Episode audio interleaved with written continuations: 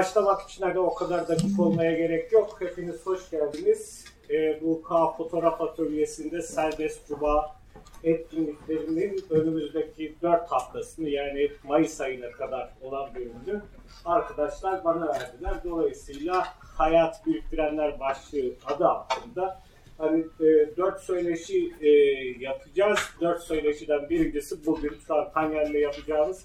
E, çok güzel. Hani diğer iki konuğum da aslında burada. E, onu da şimdiden söyleyebilirim. E, bir sonraki ay Murat Meriç'le, daha sonra Ege Berensel'le konuşacağız. E, Mayıs için hani aklımda bambaşka bir şey var. Hani e, e, diğer arkadaşlarla da hani konuşursak belki Mayıs'ta çok daha eğlenceli başka bir iş yapma şansımız olabilir. Ee, şimdi isterseniz hani hemen başlayalım çünkü günlerden Cuma e, zaten 19.30 gibi e, geç bir vakitte başlıyoruz. Sizleri Cuma eğlencesinden çok alıkoymak istemeyiz elbette. E, yani benim aklımdaki Turan Bey'le de zaman zaman bundan önce biz genelde buluşup, yürüyüp, konuşuyoruz, sohbet ediyoruz ama bugün buradaki sohbete dair olabildiğince hani kendiliğinden spontan bir sohbet olmasını e, planladık. Dolayısıyla e, aslında pek de bir şey planlamadık. E, başlıklar var e, elbette kafamda. E, yapmaya çalışacağım aslında hani Turan Tanyer'in e, çalışmalarıyla Turan Tanyer'in Ankara'daki hayatını bu ikisi birbirinden çok farklı değil. Üst üste geçirebileceğimiz hani bir sohbet gerçekleştirebilecek miyiz? Aslında bunu deneyeceğiz. E, bir e, 10-15 tane fotoğraf, bir küçük görüntü var. E, bir süre sonra hani bilgisayardan onları da göstermeye çalışacağım. Onları da herhangi bir sıraya koymadım ki hani sohbetimizin sırasında belirlemesin diye. E, dolayısıyla derseniz izninizle oturayım ve başlayalım. Bu tarafa çok zaman zaman dönemeyebilirim çünkü hani e, bugün birdenbire e, bu boynumda bir arıza çıktı. Dolayısıyla hani döndüğümde de bütün vücudumla dönerim. E, beni tanıyanlar için sorun elbette ama tanımayanlar için sorun değil belki de. E, çok teşekkürler geldiğiniz için bir kez daha. Şimdi e, tabii Evet, yani bu da karar verdiğimiz andan itibaren nasıl olması gerektiği üzerine e, işte yürürken, uyumadan önce vesaire e, düşünüyorum. E, bugün sabahleyin hani bugünden başlamanın daha doğru olacağını düşündüm aslında. Bugün sabahleyin e, işte saat 7'de çıktım yukarıya doğru yürümeye başladım. Aslında hani belki birkaç rastlantı olmasa bu sabah yürüyüşlerinde bende bir kö, e, köpek fobisi oluşmaya başladı. E, sokaklardan birisinde hani bir köpeği görünce yolumu değiştirip Cinnah'tan yukarıya doğru yürüdüm. Yürürken de a dedim Trabzon hani Kebikeç e, dergisinin son 6 5 sayısında hani e, yazdığı e, Ankara Ansiklopedisi var. Kişisel Ankara Ansiklopedisi. Oradaki maddelerden birisi Mıhcıoğlu ile ilgili. Ee, Naci Mıhçıoğlu. Halil, Halil Naci Mıhçıoğlu. Halil, Halil Naci Mıhçıoğlu ile ilgili. Ee, daha önce hani Yakup Kadri'nin e, Cinnah'ta hani ki Vali Reşit e, caddesiydi. Ben de onu hani e, Reşit Galip'te ararken Turan Bey'i aradım. O da benim hani e, büyük bir cehaletle yapacağım hatanın önüne geçti. Dedi ki e, ya orası eskiden hani Cinnah Caddesi Vali Reşit'ti. Dolayısıyla hani yanlış yerde arıyorsun. O apartmanı Yakup Kadri'nin oturduğu apartmanı ararken hani yanında Mırçıoğlu apartmanı bir, bir altı Melis apartmanı onun altı Mırçıoğlu apartmanı 57 numara bunlar. Gördüğümde hani bunlar da muhtemelen önemli bir aile olmalı diye e, aklımdan geçmişti ve do, dolayısıyla o şeyde ansiklopedide karşılaşınca bugün tekrar yürüdüm ve tam da arkasında işte sizin de ansiklopedi maddesinde yazdığınız gibi Ihçıoğlu'nun çocuğu, çoluğu yok. Hani e, bu e, yıllardır ticarette biriktirdiklerini bırakacağı kimsesi yok.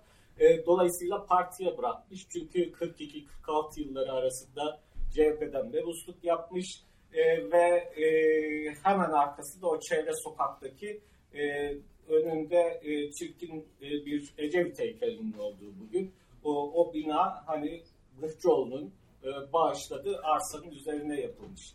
E, istiyorum ki hani bugünden başlayalım derken e, örneğin hani şimdi işte Güneş Sokak'tayız biraz yürüdüğümüzde aşağıya doğru Şili Meydanı'na çıkacağız. Sabahleyin de aslında tam bir tweet atıyordum. Bir şey yanlış yazmışım sözcüğü sildim. Sonra da atmayı unuttum hani bu işin heyecanıyla. Ee, akşamleyin hani e, Tuğan yere sorarız. Buralar hep tutluk muydu yoksa çayırlık mıydı diye. ee, şimdi bu Şili Meydanı aslında hani e, yani oradaki bir apartman bloğu belki de e, bizim bugünkü hani sohbetimizin planını oluşturabilir diye düşünüyorum. Hı. Çünkü orada işte şu anda e, nedir o iki tane meyhane var. Bu meyhanelerden birisi pastane. Hangi pastane diye sorayım ve buradan hani başlayalım. Ankara pastanelerine başlayalım. Şimdi ilginç bir şeydir. Çok eski zamanlarda bana göre eski zamanlarda tabii. Ben de 70 yaşına geldim artık. Ee, hemen hemen her sinema binasının yanında bir pastane bulunur. İşte Kilim Pastanesi de Çankaya sinemasının yanındaydı. Çankaya sinemasının sahipleri Elazığlıdır. Büyüğünün adını hatırlıyorum Refik Bey. Küçüğünün hatırlamıyorum. Vefat ettiler hepsi. Çankaya sineması 1966 yılında açılmış bir sinema. Uzun yıllar ayakta kaldı. İşte onun yanında da kilim pastanesi vardı. Alçak masaları, alçak iskemleleri, oturma yerlerinin olduğu bir yerdi. Tabii o zaman bazı pastanelerdeki ve oyun salonlarında bulunan e, bir müzik dolabı da vardı orada. 45'likler vardı. Ve dönemin popüler parçalarını içeren bu 45'likler 25 kuruş attınız mı çalardı. Müzik de dinlerdiniz. Ee, güzel bir pastaneydi orası. Tabii o da tarihe karıştı. Çankaya sineması da tarihe karıştı. Şimdi meydanının, tabii o meydanın açılması, e, o adı alması Vedat Bey zamanına ait. Belediye Başkanı Vedat Bey zamanına ait. Onun aslında adı Allende Meydanı'ydı. Çünkü Salvador Allende öldürüldükten sonra onun anısına yapılmış olan burası. Ee, Vedat Bey o konuda biraz şeydi, hassastı e, hatta. Örneğin şeyi de hatırlarım ben. E, genç bir gazeteciyken politika gazetesi vardı. 75 yılında çıkmaya başladı. İsmail Cem ile Ercan Arıklı'nın çıkardığı gazete. Ben de o gazeteye geçtim Ankara bürosuna. Vedat Bey ilginç bir adamdı. O zamanlar şey vardı, devlet güvenlik mahkemeleri. Devlet güvenlik mahkemesine yargılandı belediye başkanıyken.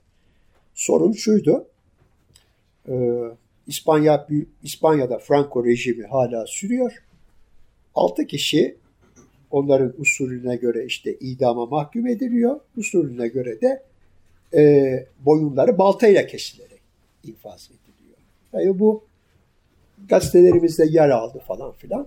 Vedat Bey bundan çok şey yapmış. Gitti İspanya Büyükelçisi suyunu kestirdi. Ee, tabii olay oldu bu. Dışişleri Bakanlığı girdi. Çünkü birinci MC dönemi. Ee, iyice hatırlıyorum Devlet Güvenlik Mahkemesi'nde dava açtılar. Orada yargılandı. Hatta hakim de tabii kurtarmak istiyor da Vedat Bey'i. Fakat Vedat Bey de sürekli olarak sorgu sırasında şey direnip duruyor. Efendim haklıyım ben. Niye idam ettiler vesaire falan. Neyse kurtardı. Vedat Bey böyle bir insandı ve Allen'de meydanı da işte o Şili'deki Amerikanlıların yaptığı, Pinochet ile yaptığı o darbeler sonra o meydanı açtı. Oranın adını Allen'de koydular. Ama sonradan tabii bu komünistin adının da ne işi var diye Oranın adı 80'den sonra Alen yerine Şili Meydanı'na dönüştü. Benim bildiğim kadarıyla gerek bu Güneş Sokak ya civardaki sokaklar oldukça şeydi yani birkaç eski apartman vardı. Ee, daha çok bahçe içi evlerdi. Zaten bir kooperatiftir burası. Güven Mahallesi. Dediğim bu. Çok fazla şeyim yok ama Çankaya sineması gidip geldiğim bir yerdi. Bir de şu vardı tabii.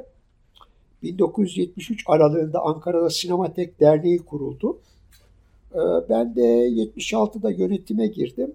İçin sekreter ya işini üstüme aldım. Gazetecilik de yapıyorum. Ee, biz Menekşe sinemasından şeye taşındık. Çankaya sinemasına taşındık. Ve Çankaya sinemasında gösterilerimizi yaptık. E, hayli de maceralı olmuştur yalnız bu e, şey e, sinematek günleri orada. E, böyle bir takım anılarım var. Hatırladığım Ama şeyler var. Hani nedir o? Aslında e, belki de hani kalabalıktan dolayı daha böyle kamusal meseleleri anılara gitti yaptınız. E, ben şu e, yeni paltonuzla kilim Aa, pastanesine tabii. Tabii tabii.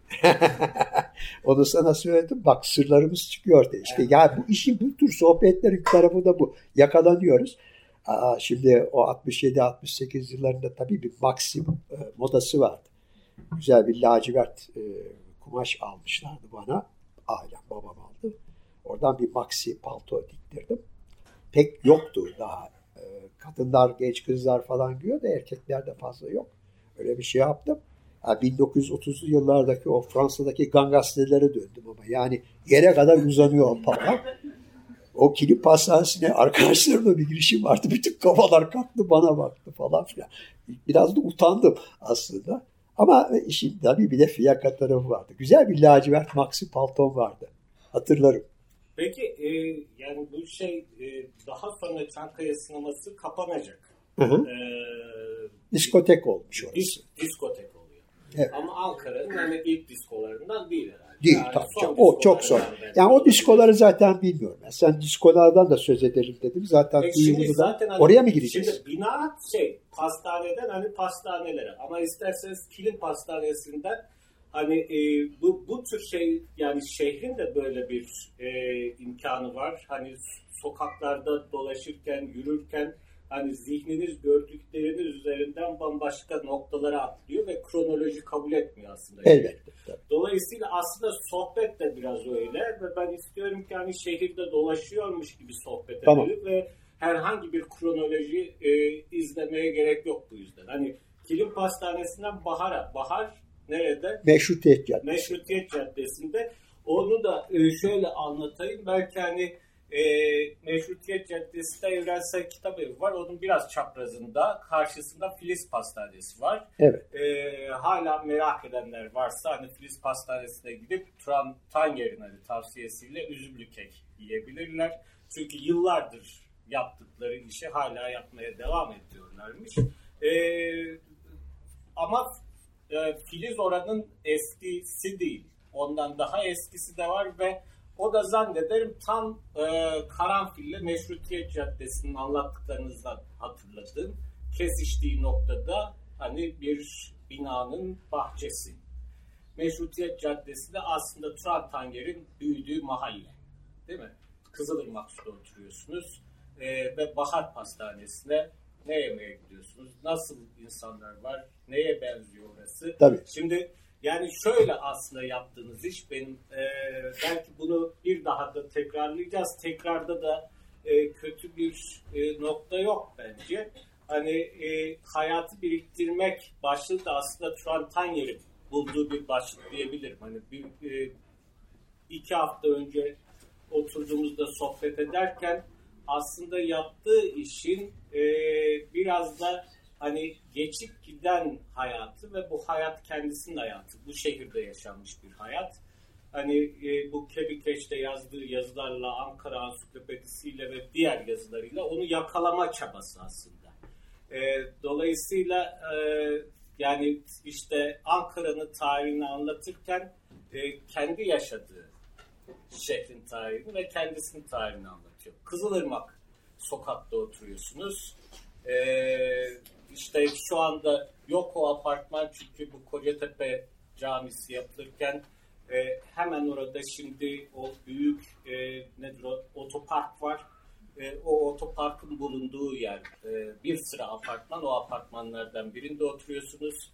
E, yanda hani bir dönem Ayşe abla ilkokulu var oraya gidiyorsunuz. Yürüyerek hani Selanik'ten Meşrutiyet'e inip Hür Kitap Evi'ne gidiyorsunuz. Aşağı Bahar Pastanesi'nin o köşeden bir gazeteci var. Oraya gidip hani çizgi romanları topluyorsunuz. Evet. Ee, tamam şimdi oradan oraya bir zaman sıçramaları yapacağız biz. Sürekli tamam yapacağız. anlaşıldı o sürekli yapacağız. Bazen yaşamadığım zamanlara da gideriz. Bu tabii şeyde anlaşılıyor. 30'lu yıllara da gideriz, 20'li yıllara gideriz belki. Çünkü e, benim bütün şeyim onu sen e, işte hayatı biriktirenler dediniz. Ya, genel olarak bir biriktirme tabii bu. E, ne diyelim e, buna bu hayatı bir, bir ansiklopedi olarak görüyorum zaten. Yani ansiklopedi e, şunu da diyebiliriz. Biraz daha mı akademik olalım bilemiyorum da e, hafıza, hafıza, hafızadan çok söz ediyoruz. Kültürel hafıza diyoruz, toplumsal hafıza diyoruz. Ama hepsi bir ansiklopedi bu. Böyle bir şey. Yaşadıklarımız var, yaşamadıklarımız var. Okuduklarımız var, dinlediklerimiz var. Bize söylenenler var. Ee, sözlü, yazılı. Ee, böyle bir geçmiş var. Bunun içerisinde işte biz de varız. Ee, e, biz yokken başkaları var. İşte bunların hepsi hafıza. Hafıza. Benim bütün sorunum, yani oraya da ben girmek istiyorum. Belki soran da çıkabilir de. Yani niye ansiklopedi? Ee, ansiklopedi. Şimdi aslında ansiklopedi tabii var. Ee, işte Petit Larus vardır, Amerikanı vardır, Britannica vardır. Ee, bizde de vardı Türk ansiklopedisi değil mi? Ee, böyle meydan Larus'umuz olmuştur, Larus'la ortak falan.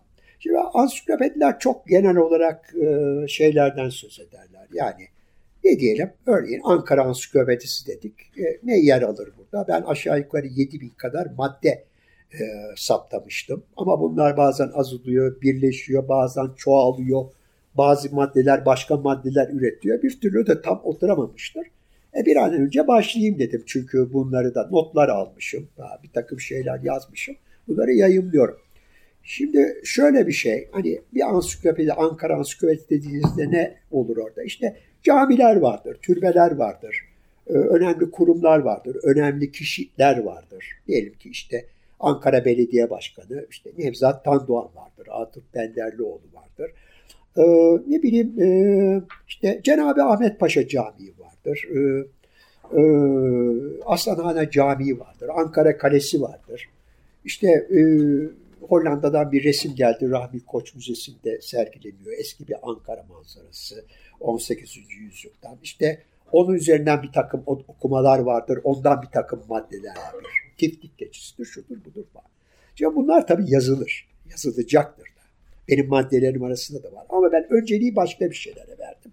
Şimdi senin dediğin o hayatın içinden gelen, gündelik yaşamın içinden süzülüp gelen ama bugüne kadar belki hiç önemsenmemiş, unutulup gitmiş, hiçbir yerde kaydı olmayan, sözel bir kaynak bile bulamayacağınız. Hani sözlü tarih falan diyor ya, onu da bulamayacağınız. Yazılı kaynak da yok.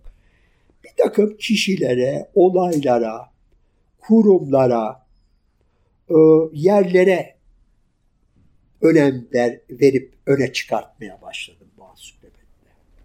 Yani burada dediğim gibi yani Cenab-ı Ahmet Paşa Camii yok da Kara Pençe Çetesi'nin maddesi var.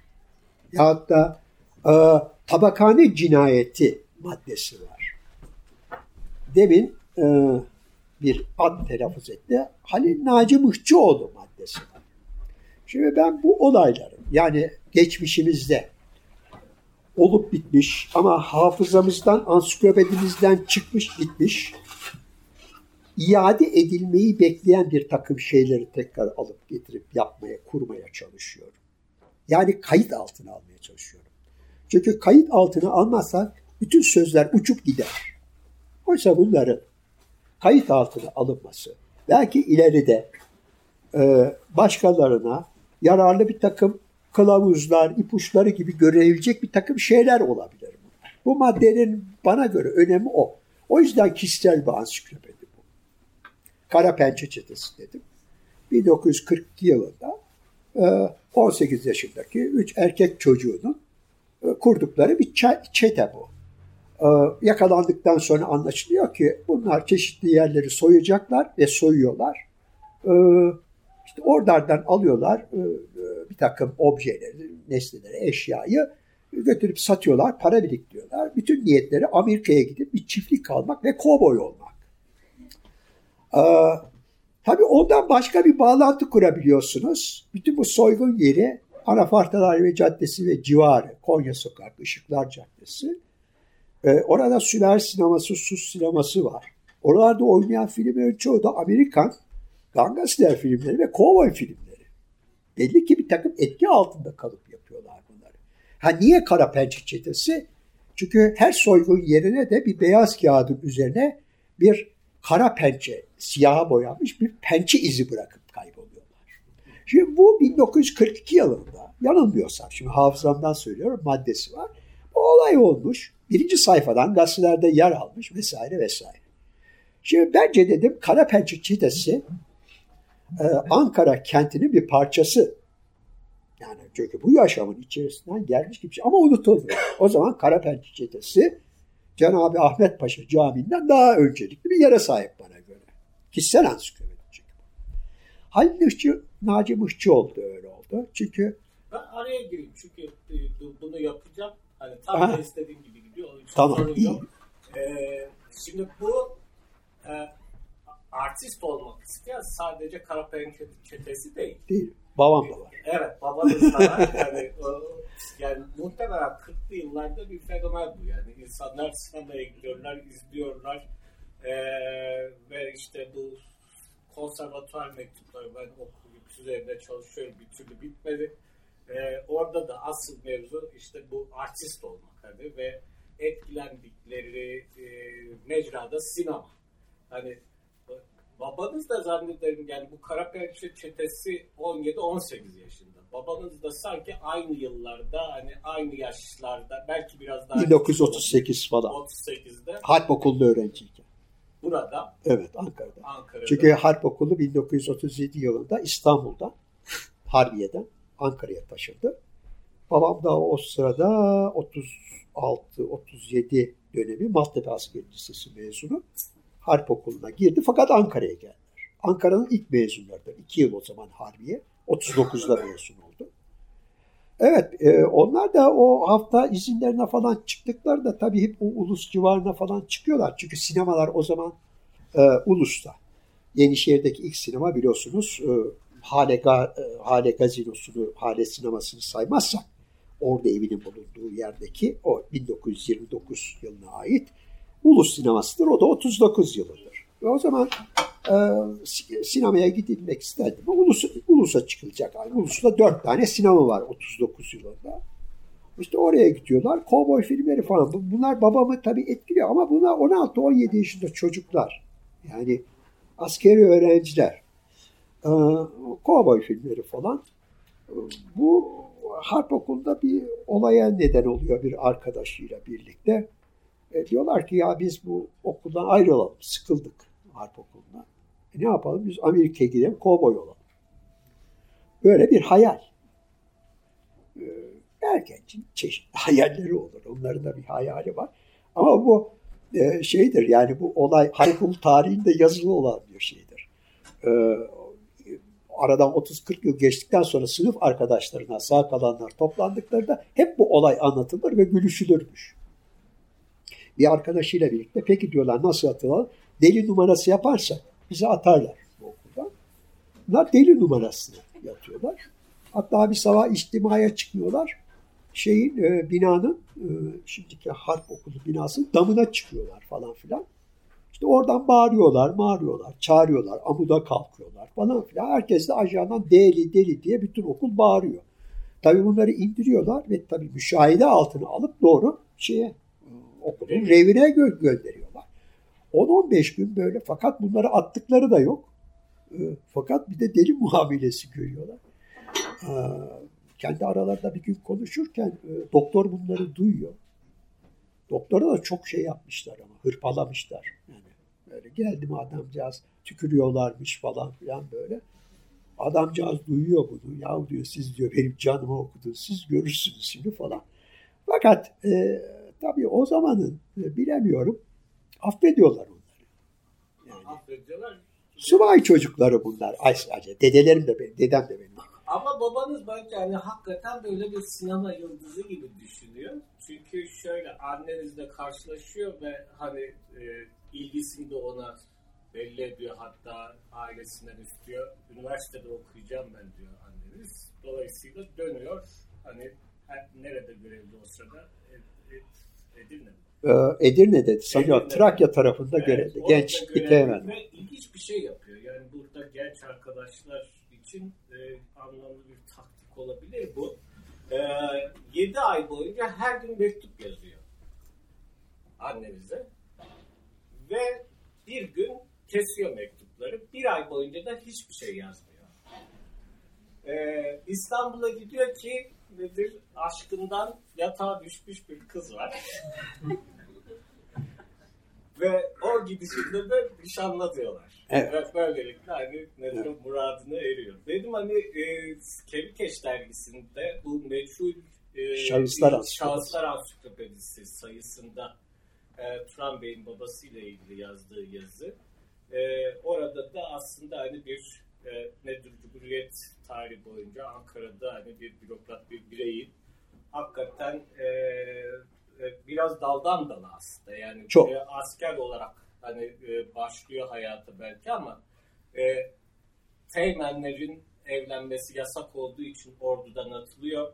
E, erken evlendiği için annenizde. Ondan sonra dolayısıyla işsiz kalıyor. Ankara'ya geliyor. Burada şoförlük, inşaat işçiliği yapıyor. E, İzmir'e gidiyor. İzmir'de bir işte Tariş'te iş bulmuş. Ki siz de 49 yılında hani Orada doğdu. e, orada doğuyorsunuz Kuşadası'nda.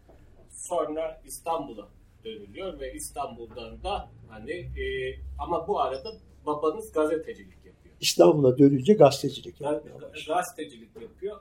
Bir tabii bir, bir taraftan hani sizin de hani geleceğinizin ağları babanızın bu maceracı yapısıyla, gazeteciliğiyle, ondan sonra işte askerliğiyle örülüyor. Yani e, Ankara'ya dönecek, tekrar affedilecek. Affedilmesiyle ilgili gazeteci olduğu için de e, değil mi? E, gazeteci arkadaşları da var. E, onlar e, Adalet Komisyonu'nun ihya ettiği bir yuva başlığıyla haber yayınlıyorlar. Ve bu haber sayesinde Turan Tanyer'de hani daha burada kaç yaşındasınız? İki buçuk. Kıvırcık, iki buçuk yaşında. babasının kucağında e, nedir o? Gazeteye çıkıyor. Vatan Gazetesi. Vatan Gazetesi. Yılmaz Çetiner'in haberi. Uzun bir hayat hikayesi vardır babamın orada. Evet. Siz Bütün bu, o- bu- buradaki hikaye. Peki bu, e, ne diyor? Buradaki hikayeyi konuştunuz mu babanızla? Yani siz bu hikayeyi hani gazetede Bu hikayeye buradan- eklemek istediğim bir şey vardır. Her ailede olabilir mi bilmiyorum. Bazı ailelerde oluyor bu. Şimdi bir şey söyledim. Babam teğmenlerin evlenmesi yasak. Kanun var o zaman. Ee, e, evlilikler yapılıyor ama gizli yapılıyor, gizli tutuluyor. Üst teğmen olunca rahatsınız. Üst teğmen şey. Fakat annemle babam, annem de o zaman kimya fakültesinde öğrenci. İstanbul'da Zeynep Hanım konağında okuyor. Yandı 42 yılında o Zeynep Hanım konağı. e, meşhur konak. Kimya fakültesinde okuyor. Bir yandan da öğretmenlik yapıyor. Çünkü o zaman öğretmen açığı var. Ee, üniversite öğrencileri de öğretmenlik yapıyor. Karagümrük Ortaokul'da da öğretmenlik yapıyor annem. Babam da teğmen. Neyse bunlar evleniyorlar. Fakat bir ihbar oluyor. İhbar oluyor. Bir işte teğmen bir üniversiteli kız evlendiler falan. Ha, e, ihbarı yapan tabi burada yok adları. Onu söyleyeyim ben. Onu mesela babam söyledi sonra bana. Kız kardeşiyle üvey ihbar ediyorlar. Ee, bilemiyorum bir aile şeyi, geçimsizliği falan yok ortada. Çünkü annem babamın kız kardeşlerine hep bir çok çok küçük yaşta öksüz kalmışlar onlar. Hep şey olarak bakmışlar. Üvey anne var sadece. Bir anne gibi de, bir abla gibi de yaklaşmışlar. Annem çok iyi bir kadın. Aa, fakat tabii birdenbire yıkılıyor dünya tabii. Yalnız komutanları şunu diyorlar babama. Ya diyorlar sen boşan, üsteğmen olunca evlenirsiniz. Fakat babam çok dik adam. Biraz dik başlı da birisi. Hayır. Ben boşanmam diyor. Niye boşanacağım diyor. E atarız mahkemeye vereceğiz. Atarsanız atın diyor. Şimdi babam üsteğmen oldu. 44 yılında dava bitti. Babam üsteğmendi üstelik. Tart edildi. Ve 44 yılından 1952 yılının Aralık ayına kadar İşte bu çeşitli işlere girip çıktı. Yani evine bakmak istedi. İşte annem dikiş dikerdi, öğretmenlik yapardı falan. Bu arada ben doğdum. Evet, 52'de Ankara'ya döndükten sonra da hani asker olarak devam etmiyor hayata. Yani bir İstemiyor, bırakmak istiyor. Tabii tabii. Hemen işte o dönem bir fırsat çıkıyor değil mi? Hukuk fakültesi. Hukuk fakültesinde girip askeri yargıç olacak ama e, o da e, yani hukuk fakültesi de devam e, zorunluluğu olmayan serbest bir yer. Dolayısıyla zamanı var. E, biraz işte Ankara'ya geldi. babayı izlemişsiniz. Öyle. Benim de benim de biraz daldan dala evet. evet. Yani e, hukuk fakültesinde okurken hani müstiharesinde Milliyet Gazetesi'nin Ankara temsilcisi yapıyor ve hani onun sayesinde yani Ankara'da yaşayan hani o şey basın dünyasından bir sürü hani arkadaşı. İstersen şimdi kentin içinde de dolaşarak evet. ben o günleri biraz anlatayım. Tabii. Şimdi efendim babam 53 yılında orduya döndü. Bunlar hemen Hülas'a geçiyorum. Hadımköy'e gitti. Orada bir alay vardı. O alayda üsteğmen. Bu arada işte üsteğmenliği bitti, yüzbaşı oldu falan. Fakat e, askerliği bir türlü içine sindiremiyor. Yani şey yapamıyor. Ya diyor böyle piyade subayı olarak işte kalacağım. Albay olurum falan filan. Bir şeyler okumam lazım. Çünkü okumaya da çok meraklı. Ee, işte hukuk sınavı açılıyor. Ankara Hukuk'ta askeri yargıç yetiştirilmek üzere kıta subaylarından bir sınav yapılıyor. Ama sınava giriyor, kazanıyor. 10 kişi bunlar Ankara'ya işte toplanıyorlar. O 1955 yılında Ankara'ya geldi. Biz de 56 Şubat'ında Ankaralı olduk. Annemle kalktık geldik. Kızılırmak Caddesi'nde. Şimdi yıkılmış bunlar İrengün apartmanında. Bu eski bir ailedir. İrengün ailesi. Ankara'nın eski ailelerinden biridir. İrengün e, kırtasiye vardır, İrengün kasabı vardır falan. İşte Meşrutiyet Mahallesi'nde, Kızılırmak Caddesi'nde bir kira evinde oturmaya başladık. Bu arada babamın o 53 yılında tekrar Vatan Yılmaz'ın röportajında o var. Son Posta gazetesinin muhabiri Doğan işte arkadaşımız ihya etti meclis falan onu diye veriyor. Son olarak da işte Son Posta ya da Milliyet gazetesinde falan çalışırken e, böyle bir gazetecilik yaşamı var 3-4 yıl 1950-52 arası. E, Ercüment Karacan da babamın arkadaşı. E, o zaman Milliyet Gazetesi yeniden yapılanıyor. 52 yılında Abdi İpekçi işte genel yayın müdürü falan olmuş. Diyor ki Ercüment Karacan'la Abdi İpekçi ya Ankara'ya gidiyorsun. Zaten okula devla, devam mecburiyetin yok.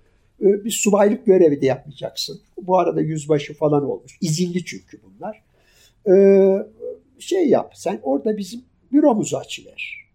İşte Ankara'da Milliyet Gazetesi'nin ilk temsilcilik bürosunu babam açtı. 1955'in sonunda. Hatta bir fotoğraf vardır. O tabelayı kendi e, elinde çivi çekit e, kapıya çakıyor. Paşakay Apartmanı. Bugün Paşakay Apartmanı hala duruyor Sakarya Caddesi'nde. E, Sakarya Caddesi'nden Soysalhan'a girerken sol tarafta hemen eski bir apartman vardır. Paşakaya apartmanıdır. Onun yanında da Küflü Han vardır. Küflü apartmanı. E, eski bilgi kitap evinin falan bulunduğu apartman. O geniş bir sahadır. O Paşakay apartmanının e, giriş katında iki oda Milliyet'in Ankara temsilcileri orada açıyor babam. Bunu babam hukuk fakültesini bitirip kısa bir staj devresinden sonra askeri yargıç olarak atanana kadar da sürdürdü orada. Dolayısıyla benim günlerim hep oralarda geçti. Ee, İstanbul'a başladığım ilkokulu e, Fatih Karagümrük'te Hırkayı Şerif İlkokulu'nda okudum. Eski bir askeri kışladan bozma bir ilkokuldu orası. Eski 18. ilkokuldur. Eskiden İstanbul'da ilkokulları numaraları var. 18. 19. 35. ilkokul gibi 30 yıllarda. Sonra onlara adlar konmuş. Yani Hırkayı Şerif İlkokulu'nda okudum.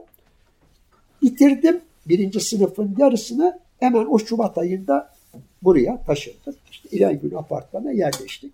Ben Mimar Kemal İlkokulu'na yazıldım ilk önce. Birinci, ikinci sınıfı orada okudum. Üçüncü, dördüncü sınıfı hemen bizim evimizin yanında Ayşe abla ilkokulu vardı. Özel bir okuldu. Ailemin geliri de biraz düzelmişti. Babam hem gazetecilikten kazanıyor hem yüzbaşılık maaşı var. Hem de annem e, Kurtuluş Ortaokulu'nda kimya öğretmenliği yapıyor. E, birkaç yıl yaptı orada. Çünkü Ankara'da sanıyorum biraz öğretmen açığı falan vardı. Hemen de tayinli yapmışlardı. Ee, falan. Ben tabii ev, ilkokul, Mimar Kemal. Oradan hemen birkaç e, kısa bir mesafe sonra Paşakaya Apartmanı gazete bürosunda büyümeye başladım. O zamanın gazetecilerini tanıdım, yazarlarını tanıdım. Ee, kısa pantolonlu bir çocukken. O sırada işte kitapçıları tanıdım. Bilgi Kitap Evi daha yeni açılmıştı. 55'in Aralık ayında açılmıştır orası. Ahmet Tevfik Küflü de eski gazeteciydi. Babamın arkadaşıydı giderdi. Oradan gidip ilk çizgi romanlarımı ya da işte çocuk kitaplarını almaya başladım. Bir de Meşrutiyet Caddesi'nde demin işte Hür Kitap Evi vardı. Şimdi daldan dala atlıyorum ama şimdi böyle gidelim. Ee, şimdi Ankara Ansiklopedisi'nde Hür Kitap Evi'nde yazdım ben. Çünkü evet. burası benim gördüğüm, yaşadığım bir yer. Şimdi Selanik Caddesi'nden inerken sinemayı biraz geçtikten sonra sol tarafta eski bir gri bina vardır. 1940'lı yıllardan kalma bir apartmandır. Selanik Caddesi'nin de tek eski zamandan kalan, bugüne kalan tek yapısı o. Öbürleri hep yıkıldı, yükseldi falan gitti. Cahit amcanın apartmanıydı o. Cahit Zamangil. Hür Kitap Evi'nin, Hür Kitap Evi ve Kırtasiye Evi'nin kurucusu. Ee, İsmet Paşa ekolünden bir CHP milletvekili de yapmış bir kişi. Tekrar seçilemeyince işte elindeki 2-3 kuruşu birleştirip orada bir kırtasiye ve kitap evi açmış. Babam da böyle çok e, klasik bir e, şeydi. E, nasıl diyeyim? İsmet Paşacı. Böyle CHP'li. Çok iyi anlaşırlardı Cahit amcayla. İşte birlikte oraya giderdik. Ben oradan kitapları karıştırırım, kitapları alırım. İşte o kitap sevgim falan da ilk adım attığım yerler Küflü'nün kitap eviyle orası olmuştur. Bir de babamın bana taşıdığı kitaplar. Bir de Almanya'da bir bavul. Ona sonra geleyim ben. Beş dakika sonra oraya geleyim. Çünkü şimdi kitap okuma serüveni. O zaman şöyle bir şey anlatayım. Çocuk, şimdi şunu hatırlıyorum. İlk hatırladığım şey şu. Bakın. 56 yılı yanılmıyorsam ilkokulda birinci sınıf öğrencisiyim. Daha ikiye geçmemişim. Yani bu Şubat ya da Mart ayı falan olabilir. Ee, bunu öyle tahmin ediyorum çünkü bana gelen dergilerden birinin ilk sayısı tarihi de o, o tarihi taşır. Mart'ı falan taşır. Babam İstanbul'a gitti. iki günlüğüne falan tekrar Ankara'ya döndü. Bu arada ben hastalandım. Evde yatıyorum. Biraz da nazlı çocuğum ben. Yani e, biraz hani anne dizi dibinde büyümüş erkek çocukları vardır ya hep anne alır götürür falan. Biraz da öyle bir çocuğum ben. E, annemle çok dolaşırız. Sinemalara, pastanelere falan gideriz. Neyse annemin başında babam geldi. Çok da düşkünler bana. Babam elinde çantayı açtı. Bir yığın şey koydu önüme. Kitaplar, dergiler. Bir baktım. Ankara Caddesi'nde Erdoğan Egeli'ye uğramış. Ceylan yayınları. Müdür Hayri Ege'nin oğlu. Kız Nesi Müdürlüğü yapmıştır o Ankara'da. Erdoğan Bey Ceylan yayınlarını kurmuş bir yıl öncesinde ama benim tabi o zamandan haberim yok. 56'da bunu fark ediyorum. Tom Mix'ler. Sıralı böyle. Texas diye de yeni bir dergi çıkartıyor 56'da. İşte o Mart'ta falan çıktığı için bu ilk sayısı geldi bana onun 50 kuruş fiyatları. Onlar yanında da Kemalettin Çocuğu romanları. Sokak Çocuğu, e, Ahretlik falan böyle şeyler. Hep böyle dokunaklı romanlar. Sokak Çocuğu, Şoför Yaşarım işte e, dilencilikten kurtulup e, alın teriyle e, böyle çalışması, biriktirdiği parayla bir taksi alması, kendi gibi kimsesiz bir çocuğu bulup onu büyütmesi, onu tıp fakültesine göndermesi, onun doktor olması falan. Böyle bir yaşam hikayesi. Kemalettin Tuğcu'nun klasik şeyleridir bunlar, hikayeleridir. Ahretlik de öyledir. Hep sonunda şu öğütü verir. Yetim kızlar vardır, aileler büyütür. Bunları hırpalamayın, bakın, okutun falan. Böyle bir ahlak, terbiye öğretisi var. 50'li yıllarda bu çok geçerli. Ee, o romanlar var. İşte Ceylan dergisi ayrıca falan böyle Şahap Ayhan'ın çizgileri falan filan var. Ee, Kadircan Kaf, Kaflı'nın böyle tefrikaları falan var. İşte kahraman Türk çocuğu Ali'nin maceraları falan. İşte bunlar çok heyecanlı şeyler. Benim ilk kitaplarım bunlar. Sonra tabii biraz daha ilerleyince e, e, yani ikinci sınıfta, üçüncü sınıfta e, başka kitaplarım olmaya başladı. Babam yani evde zaten annemin babamın çok güzel kitap, kütüphanesi var ama o kitaplar bana göre değil. Bilmiyorum da ne olduklarını. Bana göre kitaplarım işte Doğan Kardeş kitapları vardı. Ee, işte hala durur bende o kitaplarım. Boyacının pe- penguenleri, işte Atlantis. Hatta bir tane de çok ciddi bir roman var bunların içerisinde. Ee, Jack London'un Kurt Kanı. Ya ben ilk okudum, üçüncü sınıftayken okudum onu. Düşünün. Ee, onlar var. Faik Sabri Duran'ın kitapları. Ee, coğrafyacı. Ee, hayvanlar alemi, kaşifler alemi, insanlar alemi. Yani oradan coğrafya öğreniyorsunuz. Tabii başka şeyler de oluyor. Babam, annem pula meraklı. Pulları okumaya, öğrenmeye çalışıyorum. Pul biriktirmeye başladım falan. Bugünkü filatelik anlamda değil tabii. İşte pul alıyoruz, damgalı, damgasız defterleri diziyoruz falan. Bu tür şeyler.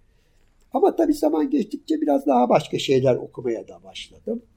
Ee, o neydi onun? Hiro, Hire, evet Lahire bir Fransız e, kontudur aslında. Lahire onun takma adıdır da iki çocuğun devri alemi.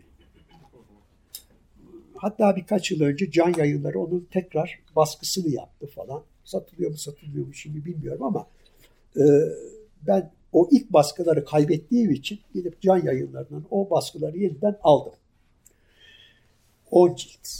İki çocuğun devri alemi. Jean'la Yannick'in maceraları. Biri 15, biri 14 yaşında. Ee, Jean'ın babası kayıptır. Bütün dünyayı dolaşıp babasını ararlar. Bir de motosikletleri vardır. Sepetlidir. Bir de köpekleri vardır. Adı da Sültan'dır. 10 cilt bunları okudum. Michel Zevekolar geldi arkasından. Pardeyanlar, Brütenler. Ee, Faik Sabri Duran'ın çok eski baskı bir kitabı vardı bizde. Onu okudum. Jules Verne'in hayatını yazmış Faik Sabri Bey. E, Ferit Namık Kansoy'un İnkılap yayınından çıkan bütün Jules Verne'lerini almaya başladım. Bu ilkokul 5'te falan okuduğum kitaplar benim bunlar. Zamanla işte bunların üstüne başka şeyler de eklendi. Ankara'nın ilk kitapçılarından biri olan Tarık Edip Bey'in, Tarık Edip Burkan'ın işte o 30'lu yılların kitapçısı. E, o İstanbul'a taşındıktan sonra bir iyi gün yayınları kurmuştu. Oradan çıkan e, bazı eski büyük önemli klasiklerin e, çocuklar için hazırlanmış özet kitapları. E, Don Quixote gibi e, ondan sonra falan. Bunları alıp okumaya başladım. Böyle bir okuma şeyim oldu. Ama Sinema. ciddi edebiyata geçişim tabii biraz o, daha sonra. O, o, oraya da soruna gelebilir. Bir de yani sinema. Sinema tabii. Hangi, hangilerine gidiyorsunuz annenizle? Ee, yani arkadaşlarınızla sonra gittiğiniz hani evet. hangi sinemalara neleri izliyorsunuz?